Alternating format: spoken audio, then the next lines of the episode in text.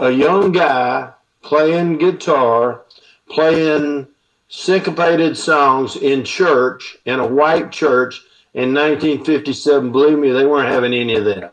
I now know it was racism, but at the time, their excuse for not allowing me to make that music was that it was the devil's music.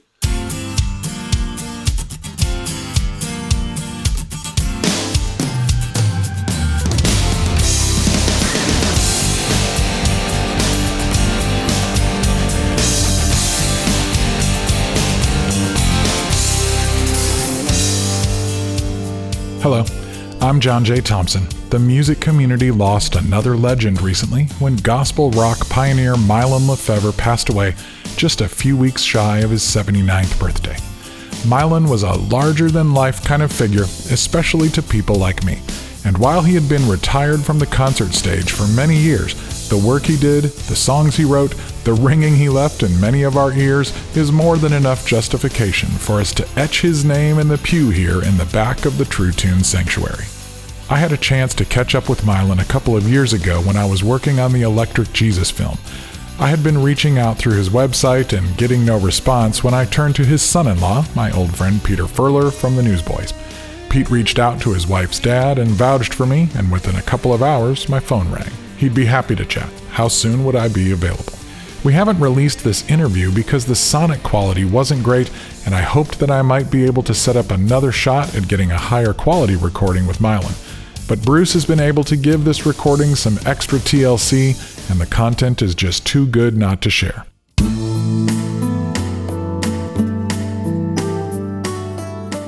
This won't sound like most of our shows. For instance, you won't hear very much from me. Once we started talking, Mylon just rolled, and I rarely felt like interjecting a thing. This is really more like Mylon in his own words. We're just stepping into Mylon's world. Count the cost and chart your courses, and reach out and take my hand. Because today our ship is sailing from here to the promised land. Some will say that we can't make it, and they will decide to stay. But I say love will be a lighthouse leading us all.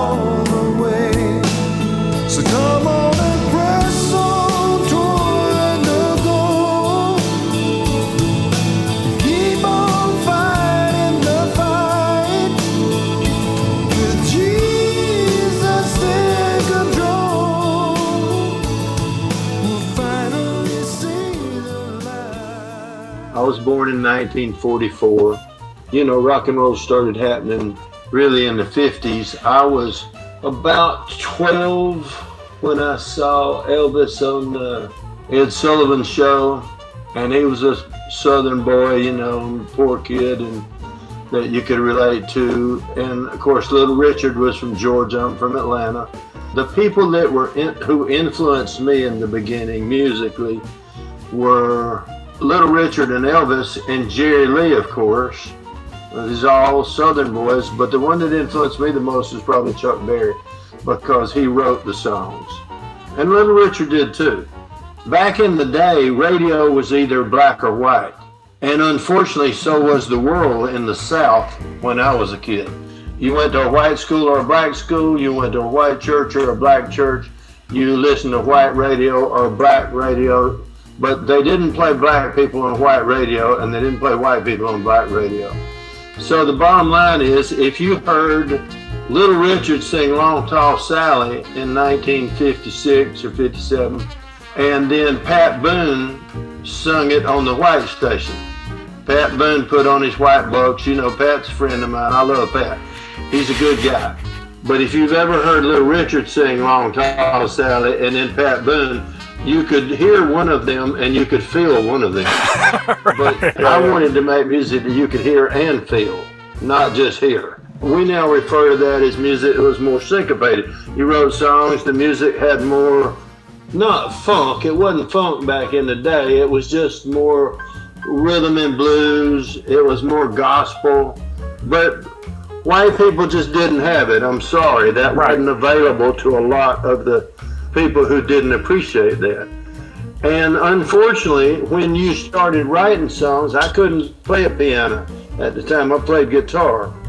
And uh, so when I wrote a song at twelve, thirteen, fourteen years old, when I started writing songs, I could only express them with my, the acts that, that I was good enough to play at. And a young guy playing guitar, playing syncopated songs in church, in a white church, in nineteen fifty-seven, believe me, they weren't having any of that. And the excuse was, I mean, I now know it was racism, but at the time, I didn't know, because their excuse for not allowing me to make that music was that it was the devil's music. But I noticed that if you went with the youth group to the roller skating rink, and you were allowed to skate around the rink as long as uh, Crosby was singing, or, you know, some white guy. But if Little Richard came on, all our youth group had to go sit down, because that was the devil's music.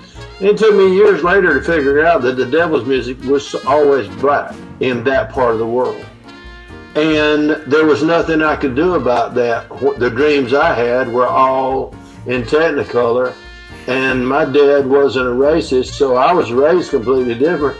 If you made music and it was good music, music's not music's not black or white, it's just good or bad. And if it's bad, I don't care if you're white, it's bad. You know, there's nothing you can do about it. It's, so I didn't dislike Pat Boone's music. He would go platinum, he would go gold, but Little Richard wouldn't get paid.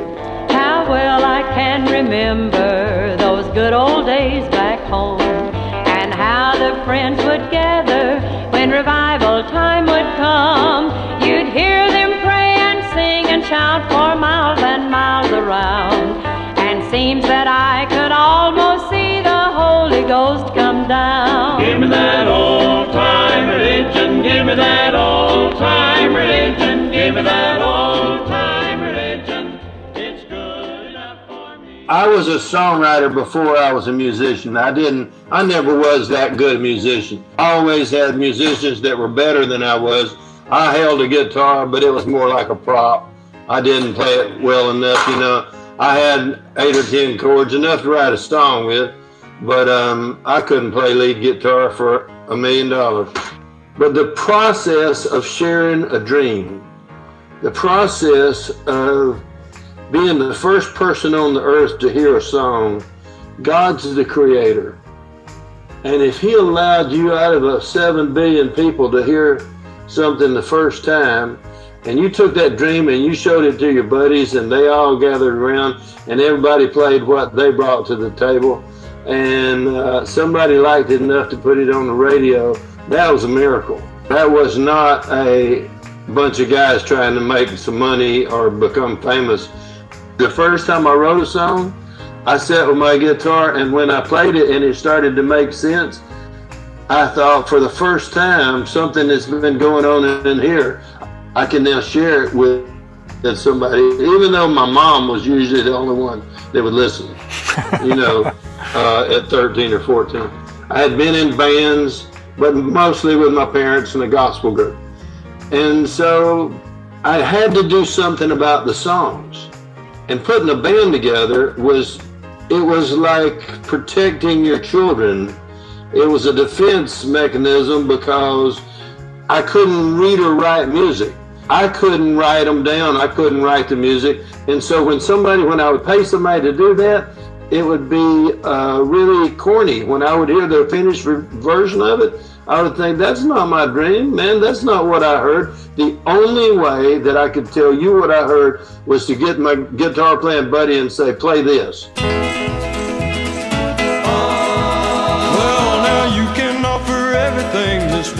Got to trade, and you can offer everything that man has ever made. You can offer everything that your eyes can see, but for what I found at Calvary, there's nothing you can offer me. Nothing you can offer me. Nothing you can offer me. Nothing you can offer me. For what I found down on my knees, there's nothing you can offer me. Nothing you can offer me. Nothing you can offer me. Nothing you can offer me. For what I found at Calvary, there's nothing you can offer me. I was in the Army, and uh, my mom invited me to come to the Quartet Convention. She had, uh, there was this thing called the Gospel Quartet Convention. It was in Memphis, Tennessee, Ellis Auditorium, and it filled up for the Quartet Convention, which was like three days and nights of singing. And Elvis loved that stuff, and it was in his hometown, Memphis. And, you know, I went every year with my parents because I wrote songs that my parents sung, and and since they had a studio, I was learning to produce and learning to arrange and all the stuff you have to learn to do. So Mom said, if you can get a pass, come over. So I hitchhiked to Memphis, and uh, I had written this song that she really liked, and nobody had heard it but Mom. She said, get your daddy's guitar and come on. And I'd been hitchhiking all night and all day. I got rained on, man. It was, it was October, it was winter, it was cold. six hundred miles I hitchhiked in twenty, I guess twenty-six, took me twenty-six hours to get there. And uh, I hadn't had any sleep except in semis and people let me go to sleep, you know. Anyway, I went out there, Elvis was, was recording the tunes. He was gonna do an album, he was gonna do a gospel album. And so he had his producer, Felton Jarvis. Uh, Colonel Tom built him a room over on the side of the stage, and it had a big glass wall. It was a mirror. You couldn't see in, but he could see out. And uh, him and Priscilla and Red and all the, you know, Red West, all his buddies from high school, a bunch of rednecks that they called the Memphis Mafia, just a bunch of street fighters. That was his security team. Anyway, um, he liked the song, and next week he recorded it. He had just gotten out of the Army. He knew what it was like. He knew what I was going through. He was a poor kid from the South, and he, he just saw a kid as a dreamer. Here's, here's the miracle that nobody knows. He told the colonel, after he had me come in there and tell me he liked the songs real nice, tell me, introduced me to everybody, he looked at the Colonel Tom Parker and said, don't take the kid's publishing. I didn't know what publishing was. I didn't know you published songs. I thought you wrote them and sung them. You know, but whoever owns the publishing gets paid, and whoever's supposed to get paid usually doesn't. It's funny money. So that was about a three million dollar sentence that he spoke to the colonel. Nobody had any way of knowing, you know. But I mean, I, that royalty check still pays my rent every month after all these years.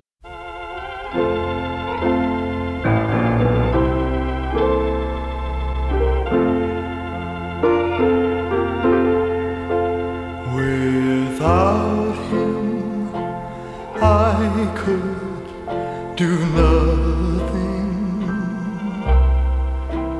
without him. I'd surely fail without him. I would be drifting like a ship without. I didn't actually write one specifically with somebody in mind. I just wrote whatever. Every song to me was like a miracle. And I was always amazed at the process, even though I sat down and made myself available. And even though I didn't understand spiritual things at the time, I was a Christian.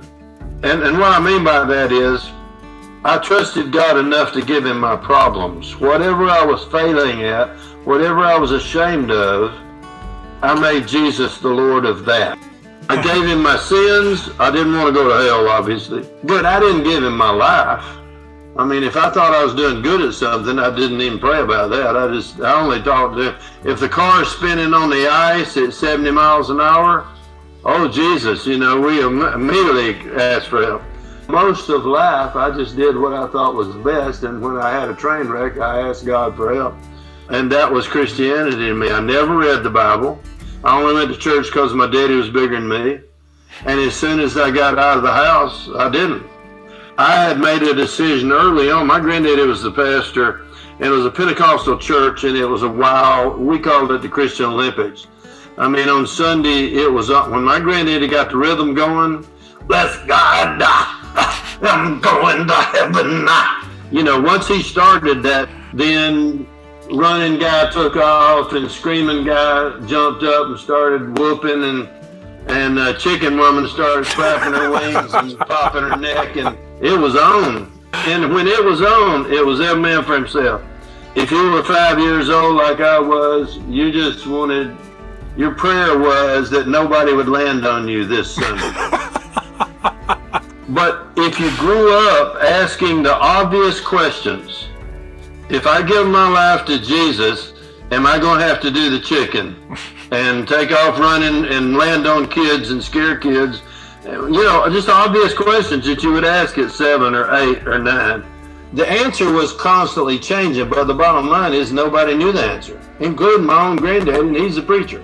If your mama, if it's her daddy who's the preacher, you're sitting on the front row every time the door opens. And you're watching all these people, and they're going through all these prayer meetings where they pray all night, and they, and they well, oh, Jesus, and they cry for hours. And and I just watched all this, and every time I would ask a question, like, if somebody that I knew all about, I knew their life, I knew what they did on Sunday, but I also knew what they did on Friday night.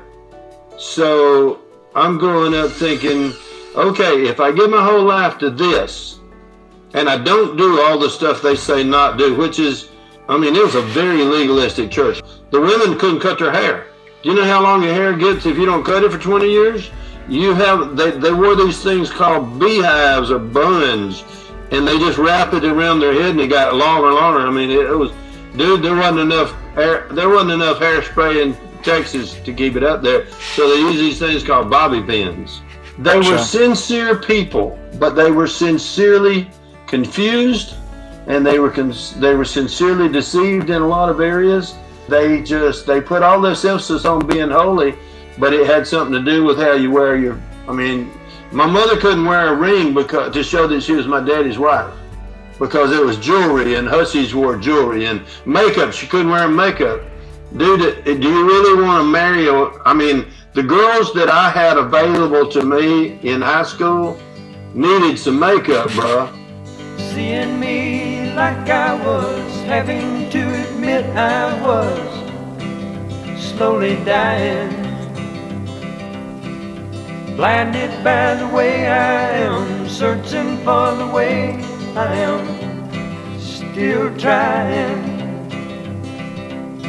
No longer by the rainbow blind, I have found peace of mind, and I can see.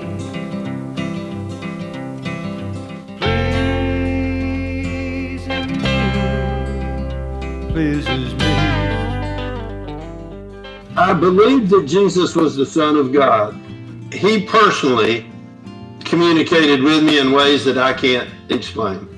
But because I never read the Bible, and if your granddaddy is the preacher and he doesn't know the Bible, if your teacher has a third grade education, dude, you ain't getting a fourth grade education. And so what we got was a whole bunch of screaming and hollering, and he preached against liquor because he'd been a drunk, and he preached against, you know, the obvious stuff. How many times can you preach on you shouldn't shoot people and rob banks and sleep around, and you know what I mean? But what he didn't preach was the love of God, the goodness of God, the mercy of God, the kindness, the gentleness, the faithfulness. So the bottom line is, uh, I just didn't get God. I got out of church. They didn't want anything to do with my music.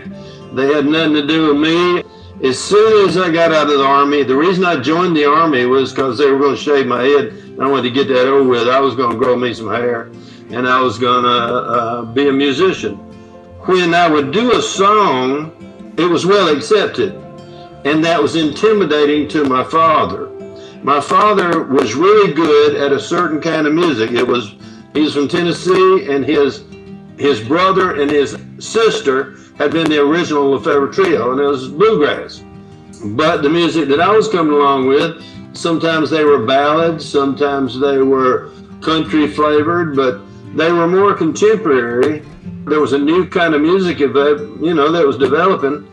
Nobody in our family had ever written. And all of a sudden I was writing these songs, and these songs were becoming very popular, and I was making more money than the, the Elvis cut. My first check was from one check was worth more money than my father had made in the last five years put together.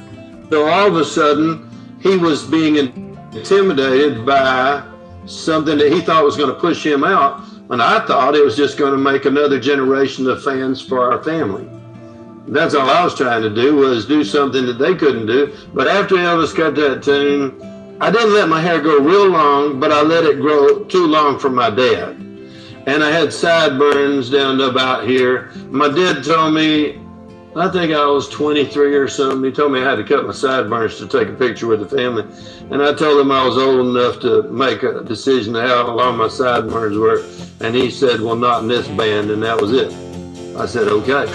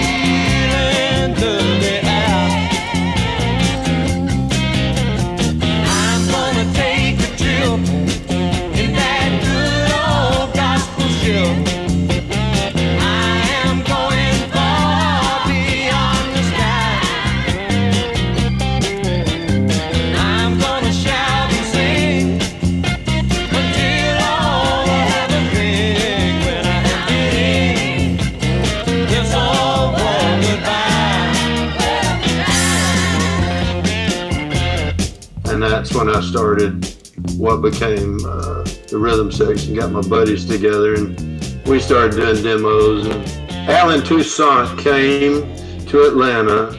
He had a band he was producing at our studio called uh, The Meters. Um, the Neville Brothers and The Meters were the same band, and he brought them both in and made some records there. And my brother played him, I, I was on the road, my brother played him some of our demos, and he took it and sold it. When I came home, he offered me eighty grand. At that time was like a billion dollars. He offered me eighty grand for the master. Found out later on they got a quarter mil, but you know, I got eighty grand. And I was thrilled. I don't wanna tell you how to live. I don't wanna tell you what to do. I don't wanna tell you what to do. Got to be me, you got to be you. I don't want you to.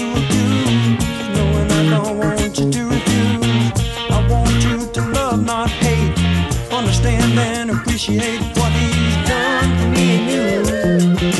Please don't get those Sunday school blues.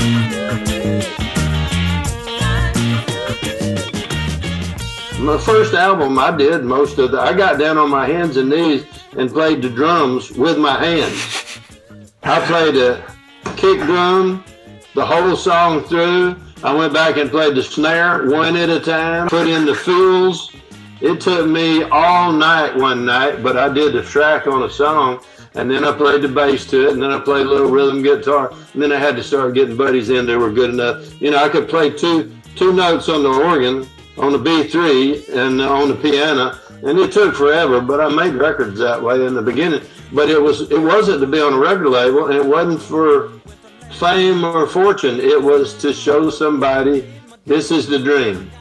So if you want to take a, a few minutes and go on a dream with me, this is it. But if you don't want to go on this dream, please leave it alone. I don't want you beating up my kids. These are, you know, if you love your kids, I don't care how ugly they are. No, no mother has ever said, boy, that kid's ugly. If it's your kid, it's a beautiful kid, you know. I wrote some horrible songs, but I liked them all.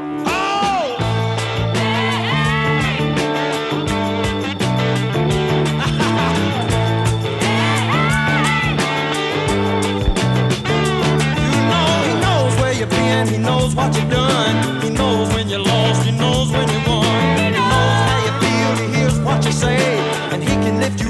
He'll show you the way. When you're in trouble, he can lend you his hand. He can take you through to the promised land. Yes, and he knows when you're right, he knows when you're wrong. He knows when you're weak and he knows when you're strong. He knows when you laugh, he knows when you cry. He knows when you're good and he knows when you lie. And when you're in trouble, he can lend you his hand. He can take you through to the promised land. There is a song on there called Who Knows. Well, that was one of the first real rock and roll. I mean, we did a bunch of stuff, but a lot of it was ballads and some of it was country flavored. And Peace Begins Within, that song is one of my favorite songs ever. Boom, bam, boom, boom, boom, boom. Each note was played by a different instrument. You wouldn't have known that unless you were there. The bass hit a note, the guitar player, the keyboard hit a note, the organ, you know, it went from pin, it went from clavichord to B three to the other guitar player, and then the drum. It went around the room. It was pretty funky. Yeah. To, to, for it to be that tight, that was a good band. We believe peace began within.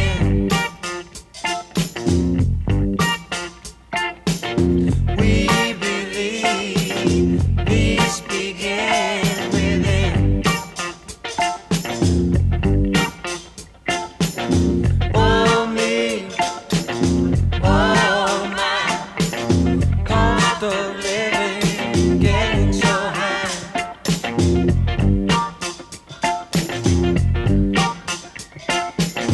Grandma, what now?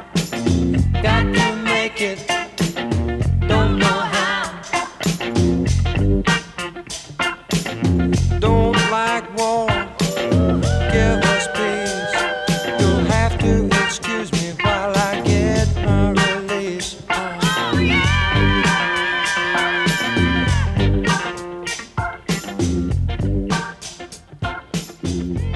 So you go from that record, which was not, there was no Christian music industry, there was our Christian rock or contemporary Christian music industry at all when, when you did that. But you said you really didn't have a, a relationship with God. You didn't have a I had a faith. relationship. It was just a kindergarten relationship, but I didn't know it. I thought that's what Christians were. Christians had a lot of hope, but um, I didn't even know what faith is. You know, the Bible says without faith it's impossible to please God. And I did not have faith. Fa- If you have faith in God, you trust Him. You're not hoping that His Word is true. You believe it. There's a huge difference. The thing that changed my life was learning the difference in believing there is a God. Every, everybody that's a Christian believes there's a God. But there's a huge difference in believing there is a God and believing God. God says by His stripes you were healed, and the doctor says you got cancer. What do you believe? I'm talking about if God Almighty says, I am Jehovah Rapha, I am the God that heals you. And He says, I sent my word and healed them. And my word is life to those that find it and health to all their flesh. Do you really believe that the word of God will heal you?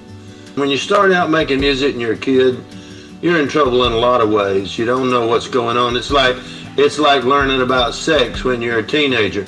Are you really going to find out the facts by talking to people in the locker room? Because they don't know either.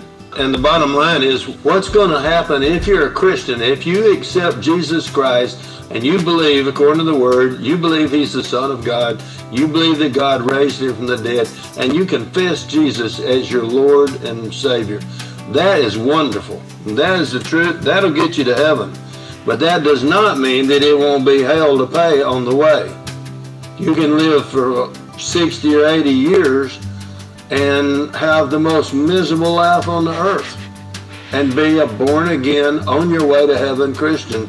But if you ignore God and don't have any wisdom, the Bible says wisdom's the principal thing. So without wisdom, and what is wisdom? Is wisdom that I am smart? Am I an intellectual giant and I comprehend well and, and I am discerning and, and I am uh, street savvy? It means that God's word is true, and I believe Him, and so everything I do in my life is filtered. Every thought, every word that I speak, every action I take, and every reaction. I believe with all my heart that as a Christian lives, they get tested. We find out what we really believe. If God's word says, give and it'll be given unto you, pressed down, shaken together, and running over, men are given to your bosom. I have a choice. If I'm broke because I chose not to give anything and not to support the kingdom of God, I mean, that first ten percent of my first fruits, that is not a suggestion. That is God saying. In fact, he didn't say, give it to me. He said, bring it to me. It's mine. He said, bring the tithe in the storehouse, which, which is somewhere in the kingdom. You know, my wife and I try to find ministries that are producing life. Man, people are getting born again. Marriages are getting fixed. Bodies are getting healed. The fruit of the love of God, you know. I, I try to avoid people that are building buildings and and being theological, and I try to find people who are down in the ditches doing the dirty work, you know.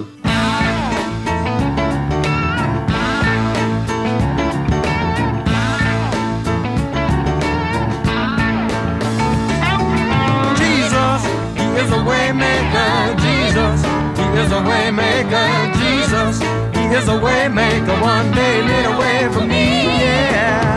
When my life was dark and drear, he came and he answered my prayer. One day, Jesus made a way for me.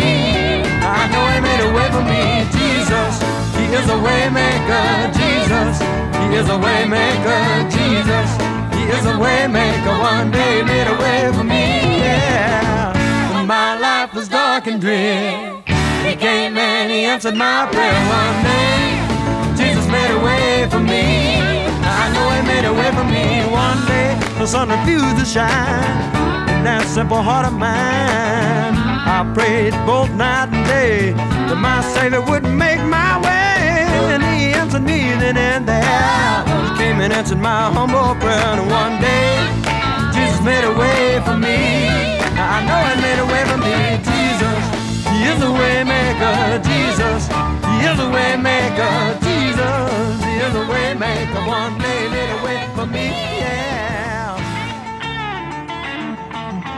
When we started out on this journey, I didn't have a clue what was about to happen.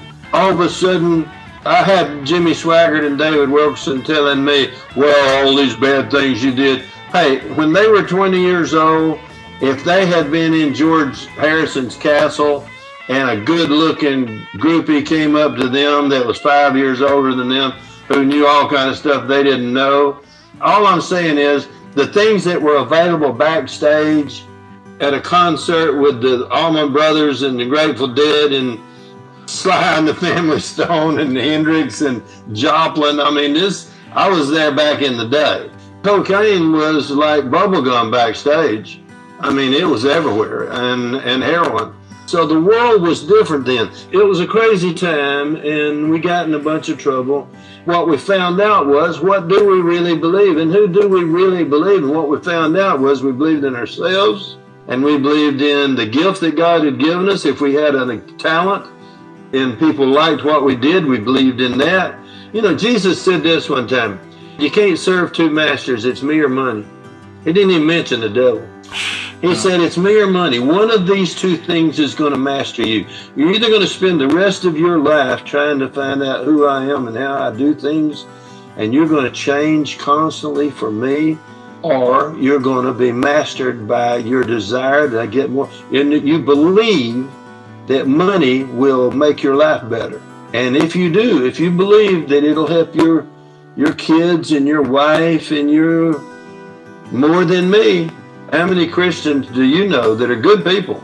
I'm not finding any fault with them. I've only got one that I got to judge and keep the log out of these eyes.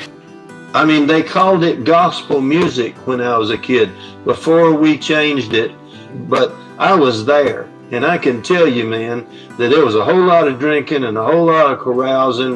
In other words, gospel music, was was it gospel or was it music?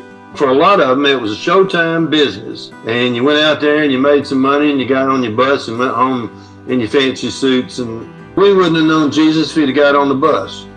I just grew up in the middle of all of this tons of religious crap saying, Jesus, what's real? If you'll just communicate with me and make it stupid proof, I'll do anything for you. I know I need you. I know I don't have it together. I wouldn't say this publicly, but I'll say it to you. Well, I might say it publicly, but I haven't. I knew all four of the Beatles, so I'm not I'm not talking about somebody who read books about them. I'm talking about going to their house, spending time with them. It's not the same if you if you bought a record by George Harrison. It's not the same as going over to his house and he handed me the guitar and said, play me one of yours. Wow. And I played him one of mine and he liked it. And I'm thinking, are you kidding me? I'm sitting here in a room that the ceiling is five stories tall. When he went out of the room, I walked off the fireplace. I, I got up and walked it off with my tennis shoes, and it was twenty-one feet wide, just the fireplace. The, the two staircases going like uh, Gone with the Wind, went up five stairs, uh, five floors, to go into that world, and I, I just can't explain it.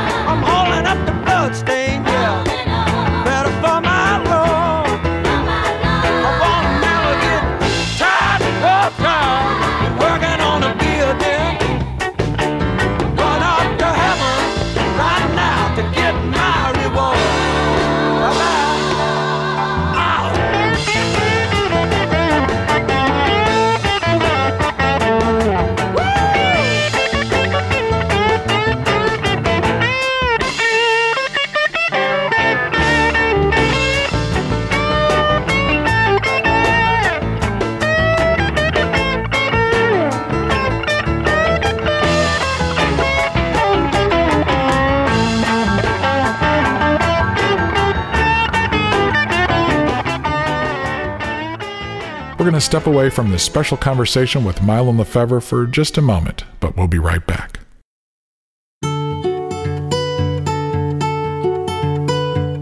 Hey, this is Ray, Patreon backer of True Tunes, reminding you that there are a few things you can do that both help True Tunes and should be good for you too.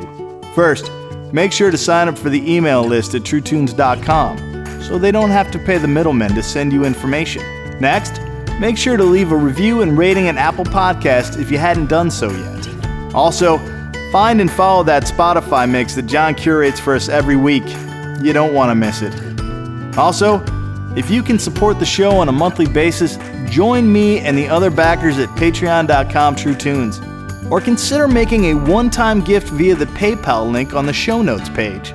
Lastly, make sure to tell your friends about the show. Personal word of mouth is definitely the best marketing. Thanks for listening.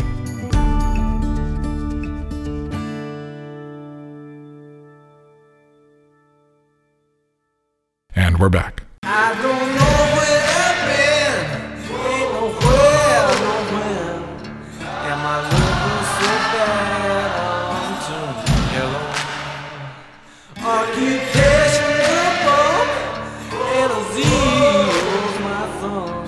Got the G T so bad I was like, no.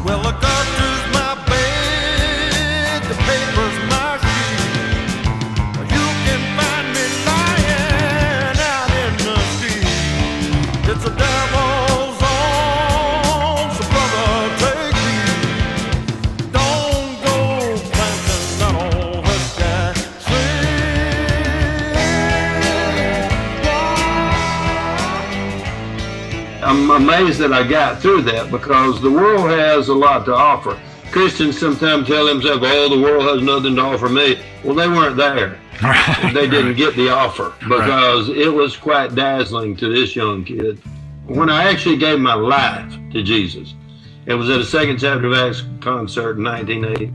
I had built up such a tolerance to heroin by that point. It took so much to get me back. I mean, the first time you do heroin, you're so high, but you don't ever get that high again. You, you're chasing that one the rest of your life. And you build up a tolerance, which means it takes more and more and purer and purer to get you that place. You can get there, but it takes a lot. They found me one time in England. You know, put that band together with Alvin Lee, George Harrison, Ronnie Wood from the Stones, Steve Winwood from Traffic on B three, Rebop, the percussionist for Traffic, on percussion, Mick Fleetwood and and uh, Ian Wallace was the drummer for King Crimson. So they were our two drummers. We had Boswell from Bad Company on bass, and me and Alvin, George and and Woody and, and Steve. That was a good band. We were touring Europe and we were getting ready to do it. It was been the first of what they called supergroups later on. And I OD'd before we could get to America. And they found me with a cigarette. I used to smoke, and the cigarette was burning down, and it was burning my fingers. And they smelt my flesh burning. That's how close I was to hell. And they woke me up and shook me and got the cigarette off of me, and I got to breathing again, but I didn't get oxygen to my brain for a few seconds. I don't know how long, minutes maybe, I don't know. That was sort of the beginning of the end, which saved my life, actually. Take the dawn of the day, yes, and give it away to someone who can feel the power of the dream we once held. Now it's going to be shared, and too late far too late, and you stop. And he feels so alone, with no love of his own. No, no, no,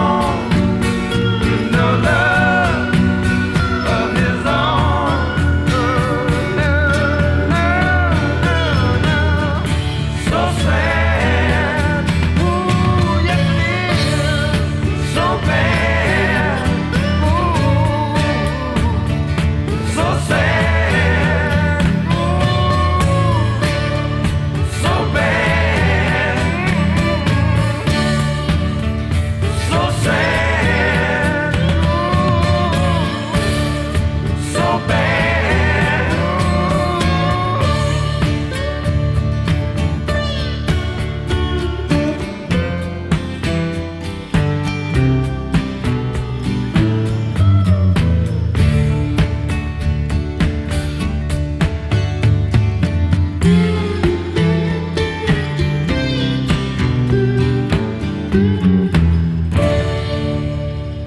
I mean, I went to the Second Chapter of Acts concert, and I was so strung out. I was dying. I knew I didn't have long. And I asked God for help, and I, I can't remember the prayer, but I do remember it was real short, and it was basically, I believe they got the real thing. I was watching these guys for a while, and uh, so I started asking questions, and they were great questions. And he started sharing Jesus with me. So when I would get in trouble, I'd get, you know, I'd call Buck in the middle of the night and ask him to pray. And he seemed to care. And so when I realized I got to either give my life to Jesus or die, he was the one I called. Uh, he invited me to a concert they did, and I went to the concert, and I was watching them, and I was thinking, I think they got the real thing. And I told God, I don't know how to get from here to there, but man, if you'll help me. I don't know if I thought this or said it. I remember thinking, if he don't want me, I'm going to pull the trigger, because I, I can't do this anymore. I had come from being a millionaire to couldn't even remember my songs, and I didn't have a record deal anymore. I was in no man's land between Christian music and rock and roll. I read DeGarmo's book, and we I talked to him recently. I know they got some persecution, but believe me that they weren't around in real rock and roll. I mean, they were, you know, they were a local bar band, uh, garage band, when I was playing to thirty thousand people, right. twenty thousand people every night. Uh, the bottom line is, when the people came after us, when Swaggart and Wilkerson and people like that came after us, they came after whoever was most visible. And I was more their age. And I just made them mad. So I took a lot of the blow, the blunt of that. I remember that I couldn't trust in them. When I decided I wanted to give my life to Jesus, who was I going to go to to pray with me? You know, so I found these guys and I thought, oh, yeah, I can relate to them a little bit. And I asked God, I'm, I'm ready, but, you know, I need help here. And I think that's all I prayed. Just, if you'll help me, I'll do this. And I will surrender my ego and my pride, because I realized the problem is not just the devil. Mylon's my biggest problem. You know, I thought I was a stud hoss, and I, I was arrogant, and I was just a fool. I was a liar, I was an adulterer, I was a manipulator, just a disgusting, and I was a father. I always made sure my child had plenty. I wasn't there. What she didn't have was a, a loving Christian father helping set an example. So I was just a horrible person, and Jesus wanted my life. He took my life that night, and he let me start over. I went to church the next day. My pastor gave me a job as a janitor. I quit making eight or ten thousand dollars a day in a band, and started making one hundred seventy-five dollars a week cleaning toilet. Well, I cannot take it. I cannot make it. I will not fake it again. I've been so tired, feeling so wild, not ever fired up within. Oh, just need revival in my soul. Won't you please come and take control? Send your spirit to my heart. Give my life a brand new start.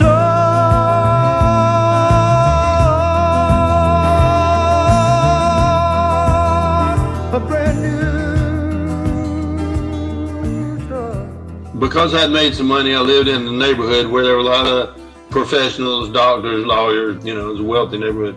So it was a big church, they had a lot of resources. They had uh, alcoholics, not, I never was an alcoholic, but I went there because it, it, I needed to be someplace. If everybody you know in your life has been stoned for twenty years and you don't get stoned anymore, you don't have anybody to hang out with. So I went to church literally every day. I went to an old folks, they had this meeting, and everybody's like seventy, and uh, they. But I just hung around, you know, I just went. They, it was a Bible study, so I went. On Wednesday night, they had regular church. Sunday, they had regular church. On Thursday night, they had a college and young singles class. I wasn't in college, I never went to college. I wasn't single, but I went to that. And uh, I think Friday night was the only night they didn't have something. And I stayed home, and that was a hard night for me because I didn't know what to do myself. I started reading the Bible for the first time in my life. Somebody gave me one of those green Bibles, the Living Bible. And it didn't have any these or thous in it, and it didn't have any uh, words that you couldn't look up in the dictionary. And I started to understand it for the first time. And I just loved that, man. I mean, I, I started to ask questions. I went to this Bible school they had, and and this old guy that knew the Bible better than any of us would let us ask questions after the meeting, and that was the best thing that ever happened. And then he would tell me where it was in the Bible, and I'd write it down, then I would go later and I'd read the whole chapter, so I'd make sure that I had it in context. And somebody told me, and I can't remember which one, I think my pastor told me, if you read ten chapters, and I didn't have a job other than being a janitor, and I hated that job, you know. Um, so ten chapters a day, it's just an hour or so. If you read ten chapters a day, you will read the whole Bible twice a year. And I did that for seven years, every day. And it changed my whole life. It changed the way that I look at life and the way I interpret the chaos around me. And the The band was doing pretty good the year that he called me out of it, ninety-three. We were headlining, well, not everywhere, but wherever we wanted to. We, we had the biggest P A. That was one of the things that helped. We made a deal with Peavey, Hartley Peavey owned the Peavey Company, And so we made a deal with Hartley to do R and D. Anything that they put in research and development, we would take it on the road. And they had these geniuses in there creating stuff, man. And they were on the they were on the front of the curve at digital. They would have these geniuses. They made a microphone, a wireless microphone that you could use on stage, but they put the mute button right where you hold it. These guys were geniuses, but they had never been on stage. So right. They would do dumb stuff, you know, and you'd take it out there and you know, you wouldn't, obviously couldn't sell any of it. You'd be muting yourself by accident, all the time. So we took everything they made. They made us special guitars. They made us drums, digital drums. They made us uh, keyboards, but they made us a sixty thousand watt digital P A. You could hear it for a mile and a half when we set up at a festival. And that helped a lot of the promoters who didn't really think we were their favorite headliner still wanted the best P A at their, you know. And they, if, if we came, they got to use ours. If we didn't, they had to rent one. So they paid us more for supplying lights and P A. See the black or white, so don't look for gray. Lots of fashion, keep out where you want to go away. Religion makes it harder with its prisons and its rules. But in the end, you either win the wise men or the fools you found. Love God and sin. Choose to lose, never win. Love God and sin. You know, love God and sin. Choose to lose, never win. Love God and sin. Choose to lose, never win. Oh, love God and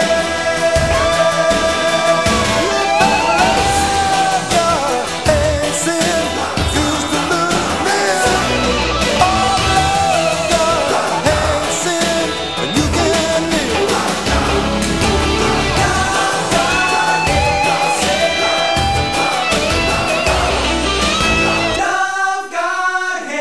sin. Why did you transition out when you were right at the top of all that? I was sitting at home one night praying. It was a snowstorm in Georgia. The only one, I lived there fifty years, fifty-two years. The only snowstorm where the it actually was over a foot deep. I mean, when it snowed in Georgia, it usually, if the grass got white, they canceled school, you know what I mean? So, you know, we had this snowstorm and the electricity was out and there was no heat.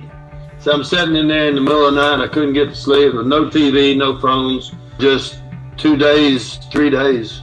And I was praying, you know, you're talking to God, but you don't really expect him to say anything. You're just talking to him about what's, you know, your life. And all of a sudden, he just downloaded this, uh, you could call it a conversation, but he just communicated with me. I believe I'm still receiving information. But basically, at the, the very beginning of what he said that night was, "Son, I know who understands because I'm the one that reveals myself to him, and I know who has pursued me and who has asked." He said, "Ask me, I'll show you great and mighty things that you know not of." He said, "The ones who have asked, I reveal. I give them those great and mighty things. I do reveal stuff to them." And he said, "I know who understands."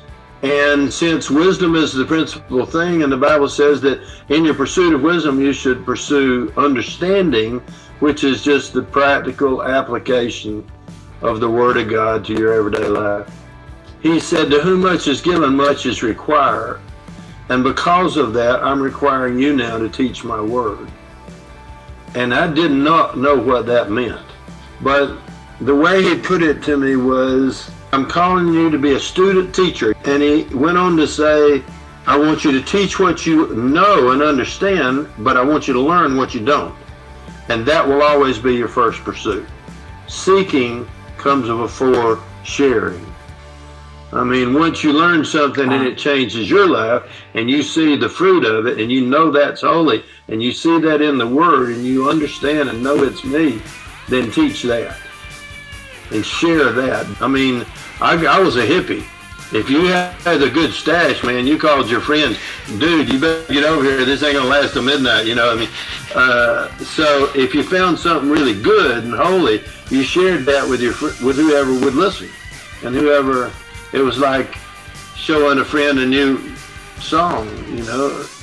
That's what happened. That was March of nineteen ninety-three, and I took the band off the road. Our last gig was July of ninety-three at Jesus Northwest out in Vancouver, Washington.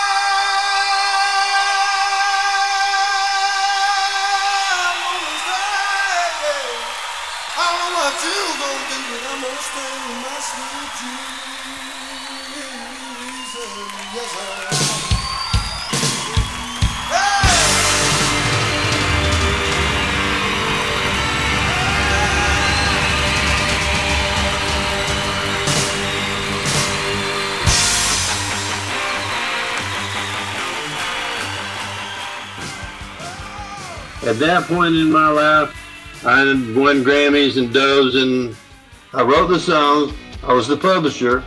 I was the artist. The only thing left is if I owned the record company.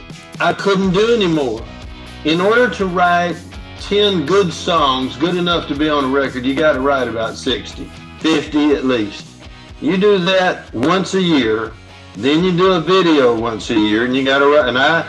was I loved the creative part more than the going out on the road and doing it. So being involved and learning, and by the way, now that I'm doing my own T V show, believe me, that was I was in Holy Ghost school. I did not know it, but I was learning stuff I needed to know uh, about the technology and the uh, creative process. But um, I could have had a record company. They offered me one. I, I, I thought about it, but I just couldn't manage anymore. Uh, I made the decisions on whether we took a date or not. You know, the booking agents told me what we were going to do and or what we had offers, and at times I'd have to go back and tell them no. You know, I mean, I got, I had twenty-five employees, and you know, in the summertime you do the festivals and do really good, but uh, in the wintertime there'd be times when you had to take a month or two off to go in the studio, and so you're paying twenty-five employees while I'm in the studio, which puts more pressure on you. I got to write a hit. Now, when we first made that first album, we did nothing for money. It was all for fun. And we had our whole lives of writing. I probably had I probably had one hundred songs to choose from for my first album. But once you start churning out one a year, and then you tour on it, and then you do, I mean, it, it became work. It became, took all the joy out of it. Look over joy.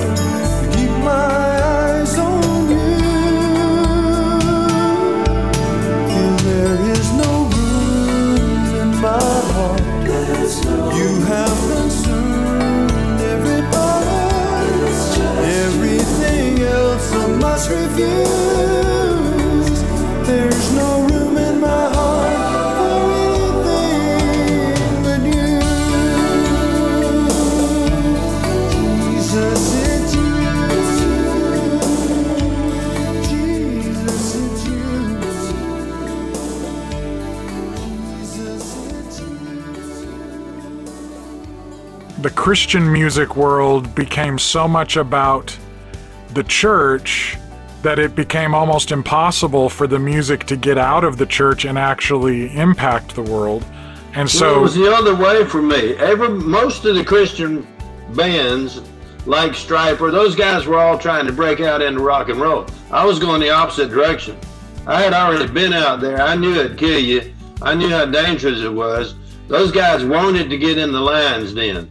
I had almost died, and I got I escaped the lions. My Lord, I wanted to tell them about Jesus, but I wanted to surround myself with Christians. I did not have anybody in my band that wasn't a strong Christian.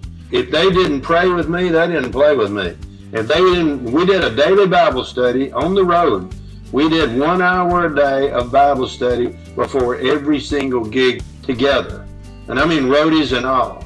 I mean, you know my son-in-law, if Peter and them didn't come to the Bible study, they didn't get to go on stage. I mean, when they first came to America, I'm the one that put them, I'm the one that got them a record deal and helped them get going.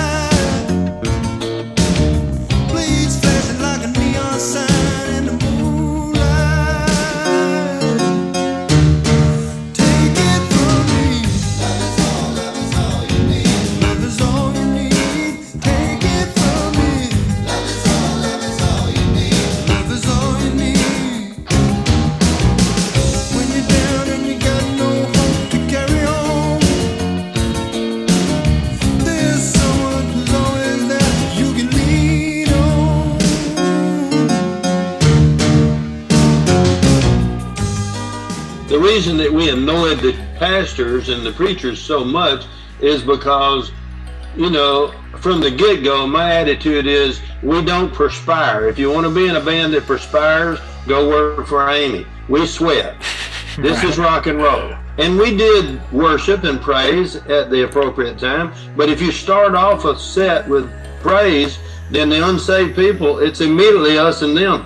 Unsaved people can't enter into praise and worship. They, who are they going? What are they going to praise? It was a party. We started out rocking, you know, and then partying, boogie, and dance a little bit. And then later on, we would tell them why we were there, and we would share what's changed our life, and we would make it as unreligious as possible. And then we would give them an opportunity to accept not Jesus as your Savior.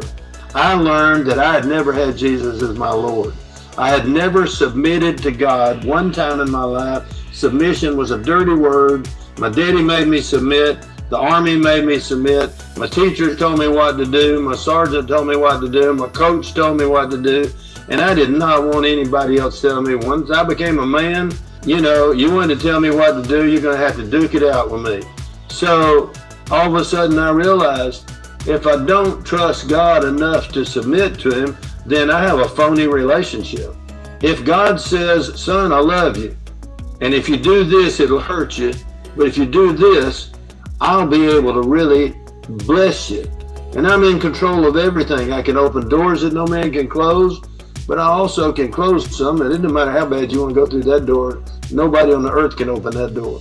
And so I realized the favor of God is what makes being a Christian fun or not.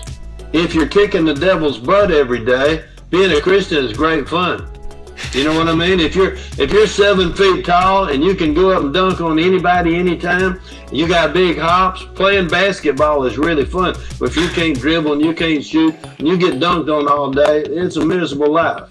That's the way being a Christian, if you grow up in Christ, in other words, when it looks like the word is not working, that's called a test. James, the half-brother of Jesus, said, is anybody having any trials and tribulations? Anybody having, is it really getting bad and hard? He said this, rejoice. I remember the first time I read that, I was thinking, are you, are you kidding? It, all hell's just broke loose, and I'm supposed to rejoice. And he said, yeah, rejoice. It's only the testing of your faith. In other words, well, you know what a test is. You can pass a test or fail a test. God already knows who trusts him. It's to let you know if you trust him. And what I found out was, no. And until I started doing what he told me, the way he told me, with a good attitude, I had never trusted. For instance, Joel Osteen's daddy, John Osteen, had a big church in Houston, and we went down there to do a gig at the Coliseum, Sam Houston Coliseum, and we had over nine hundred people give their life to Jesus that night. Here's what I explained to them before I gave an invitation. If you accepted Jesus Christ as your Lord and Master, do you let Him talk? Every Christian begs God for what they want. They spend most of the time in their relationship with God where they do the talking. So basically, we're telling God our, what we want, which He already knows. We're telling Him our problems, which He already knows. So we're wasting God's time and ours talking about stuff that is the problem. Or we can let God do that. We can read the Bible and let God do the talking, and we get the solution. So I was trying to explain to those kids, don't just go to a youth group and listen to my band or anybody else's. That ain't Christianity. Jesus said, they'll know you belong to me if you love each other. But we're more likely to find fault with each other and put each other down and judge each other. I love to tangle with those religious characters who find fault with everybody but themselves. Holy Spirit, free,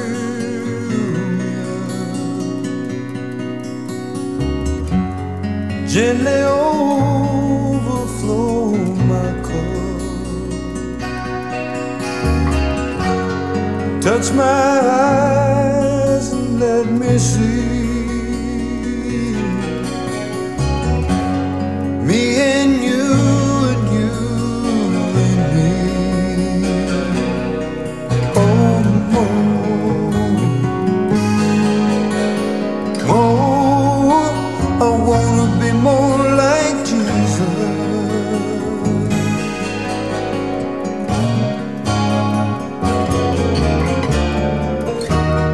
Brand new life in everything.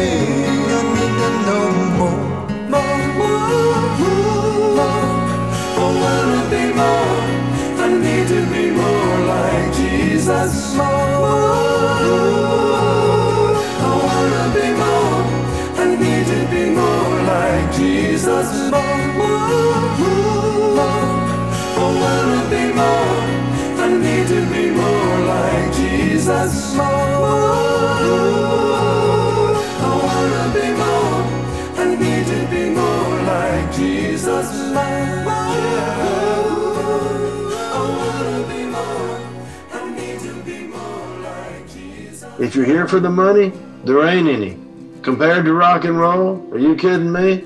During the time that I had Broken Heart together, I paid for the bus, I paid for the truck, I borrowed two million dollars against my estate to build the studio. You know, we built, we had twenty-five offices, we had a place where we could park our bus and truck inside, we had a room for working on all the lighting equipment, the place had pits where you could get under the semi and the bus and work on the bus in the truck.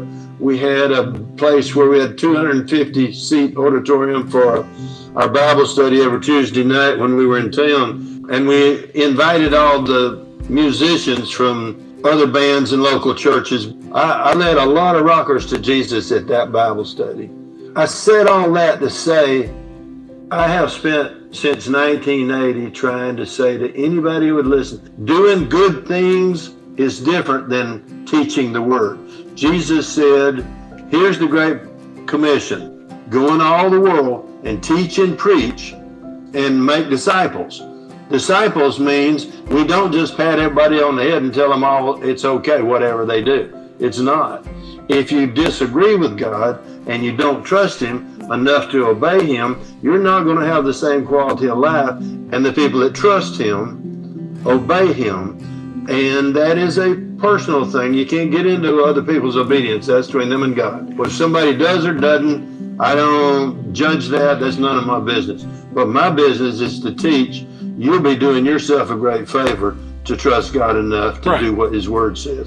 If His Word says, don't be unequally yoked, and you marry your boyfriend anyway because he's good looking and he's got his family's got a lot of money and he's got the coolest car in town and he makes you feel all fluttered when you walk in the room, Yeah, he's going to wake up with the Hulk one day. You know, you mentioned a while ago what, what happened when I, in nineteen eighty when I gave my life to Jesus. Yeah, I was real serious about serving Him, but I didn't know anything about how to do it. I had no wisdom, no uh, experience with that. Everybody wanted me to come and testify and tell all the means dumb. They want to talk about Elvis and the Beatles. They didn't want to talk about Jesus. They wanted me to come and testify. They didn't want me to play some cool songs. They didn't want me to get out of the way. Draw them a crowd and get out of the way. And I realized the hardest thing there is to do on this earth is to make a disciple.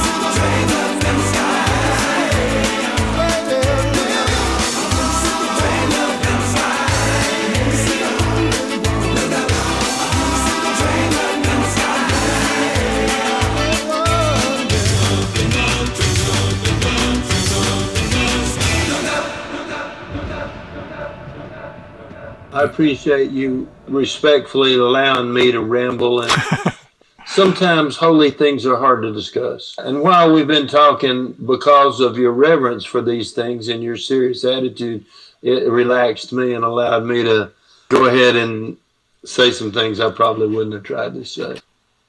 I'm a blessed man. I'm financially blessed. Um, I got five hundred and almost six hundred songs recorded. So I'm getting royalties. So the good part of that is not that I have some money. The good part of that is if you don't need any, you don't think about it. Once you start giving it away, it doesn't master you anymore. Because you know, if I wanted a new car, I could buy it, but I'm really like the one I got. And contentment is an amazing thing because nothing can tempt you. If you've already been out there and had all the toys, then you realize they didn't make me happy. Money doesn't solve problems. It just gives you options. So it gives you an opportunity to say, what is important now? And what can be accomplished in these last of the last days before Jesus returns? I just got a script today. It's called The Road to Freedom. I just got it today. The guy, James Reardon, the guy who wrote it, is a, he was with Rolling Stone magazine back in the day. Anyway, he's working with Stone, who did the J F K, Oliver Stone, and they got this kid, Bo Bice. They're talking to him about playing the part. So, but I just said that to say this. They've already told me there's going to be cussing in it. You can't have rock and roll without sex and drugs and rock and roll, you know. And if they're going to do my life, there's going to be some bad and ugly. It ain't going to be all good. But if they pussyfoot around with Jesus, if they just make it about me, they've missed the whole point. And I'll, you know, I'll let them do. I don't care. I only told you I'm blessed because if you have everything you want, there's nothing you're hoping to get. And I'm in a unique situation. God's really blessed me to where I don't really care what they do, as long as they are respectful to the things of God and those things that are holy. Uh, if they trash me, it's not, uh, you know, it's not that big a deal.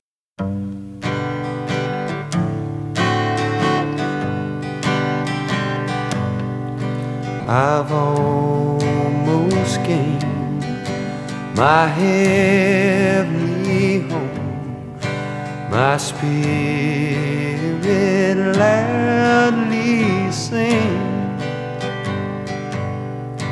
those holy angels. Behold, they come I hear the sound of rain. Oh, come, angel band, come.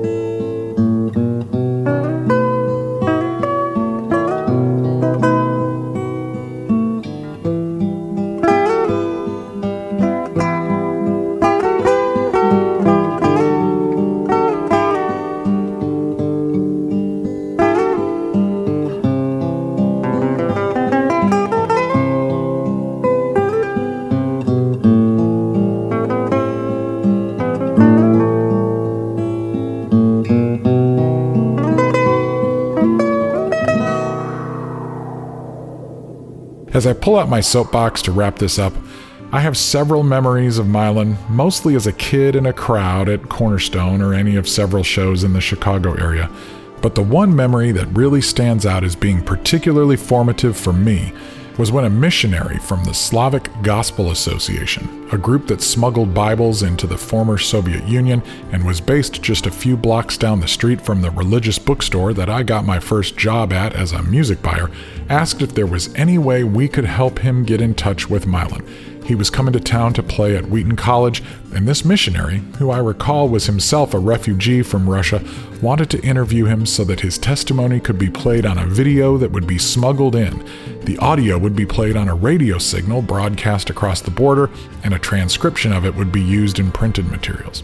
We called the label, who connected us with Mylon's manager, and he very quickly responded and agreed to do the interview. Then they invited me to come and watch. I think I was about sixteen when all of this happened. The missionary had to be kept off camera to protect his identity, and I sat back in the shadows and listened as he asked questions in Russian, which were translated for Mylon, who gave very sincere and passionate answers, which were then translated back into Russian.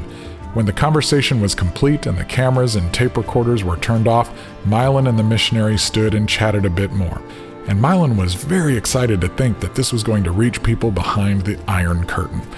As we were all leaving, he asked, "Where's the kid that set this up?" Which was definitely more than I had done. The missionary pointed to me, and Mylon gave me a big pat on the back and a hearty thanks. He told me that it was important work. I felt ten feet tall. I would see Mylon often at shows around Chicago. His music began to seem more and more slick as my tastes got more and more edgy. Sometimes I may have wondered about the efficacy of his simple messages as I was seeking more complicated and nuanced artistic and theological wranglings, but then I'd watch the crowd and see the impact he had on people.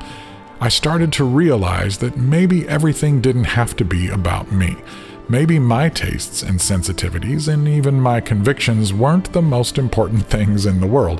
Maybe being a facilitator of experiences for other people could even be more meaningful than pursuing my own experiences all the time. Mylon once told me he didn't really care much about theology, he just wanted to talk about Jesus. I figured he must have a different definition of theology than I did, because whenever we talk about God or think about God, we're doing theology. I think he meant he just wanted to keep it simple, and I can appreciate that. I told him I wished that Christian musicians didn't all feel pressured to have to preach, since a lot of them clearly didn't have that gift. He laughed and agreed, and basically said that he didn't like preaching either. He just liked to share his story and talk about the Bible. I'll tell you what though, when he got up there, it sure sounded like preaching to me. In fact, in a lot of ways, Mylon kind of sounded like what I imagined Elvis might have sounded like if he had landed more in the realm of full-time church music. And who knows, if Elvis had lived, he very well might have. If rock and roll was born of the tension between Saturday night and Sunday morning, it seems Elvis stuck with those darker hours while Mylon lived to watch the sun come up. There's one thing Mylon said in our conversation that really stands out. The hardest thing there is to do on this earth is to make a disciple. I wish I could go back and sit with him on that a bit longer. I believe he's right, because making a disciple is a lifelong process. It's not a decision someone makes one time and then moves on. A disciple decides to follow a master, dedicated to replicating that master's skill and practices.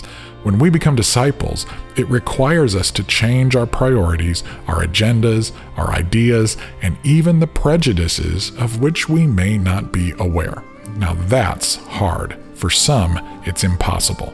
I may not have landed in the same place as Mylon when it comes to some aspects of our theology, but I sure appreciate his commitment, his passion, his good nature, his heart, his love of people, and of course, his simple focus on Jesus, who is love.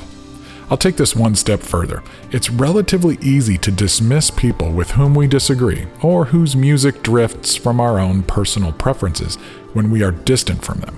But when we get up close, even just close enough to hear them in their own voice, hopefully, disdain is harder to come by. It was good for me to reconnect with Mylon. I'm glad I had the chance while there was still time. So long, Mylon. You will be missed, but not forgotten. Okay, I'm climbing off my soapbox now.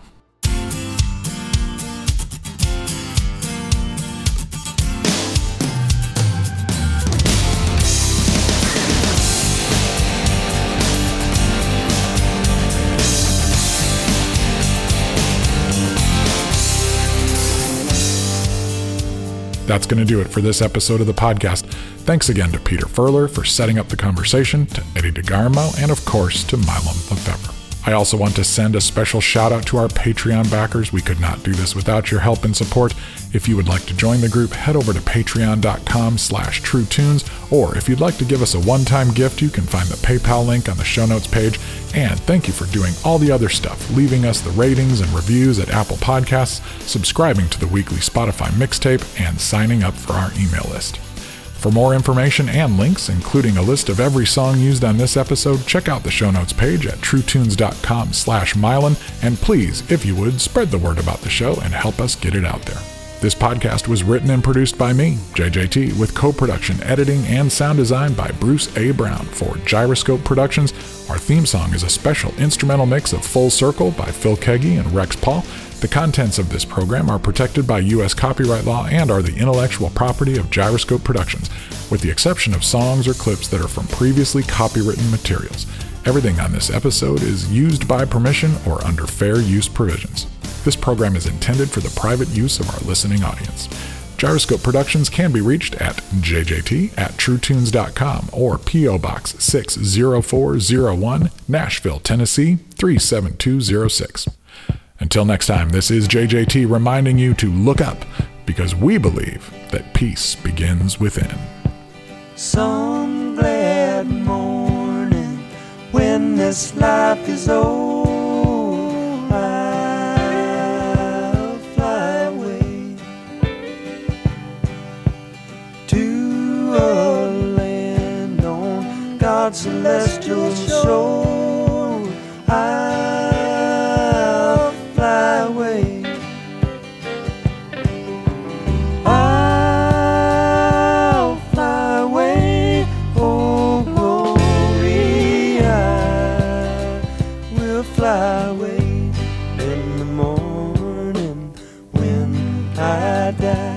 Hallelujah, by and by.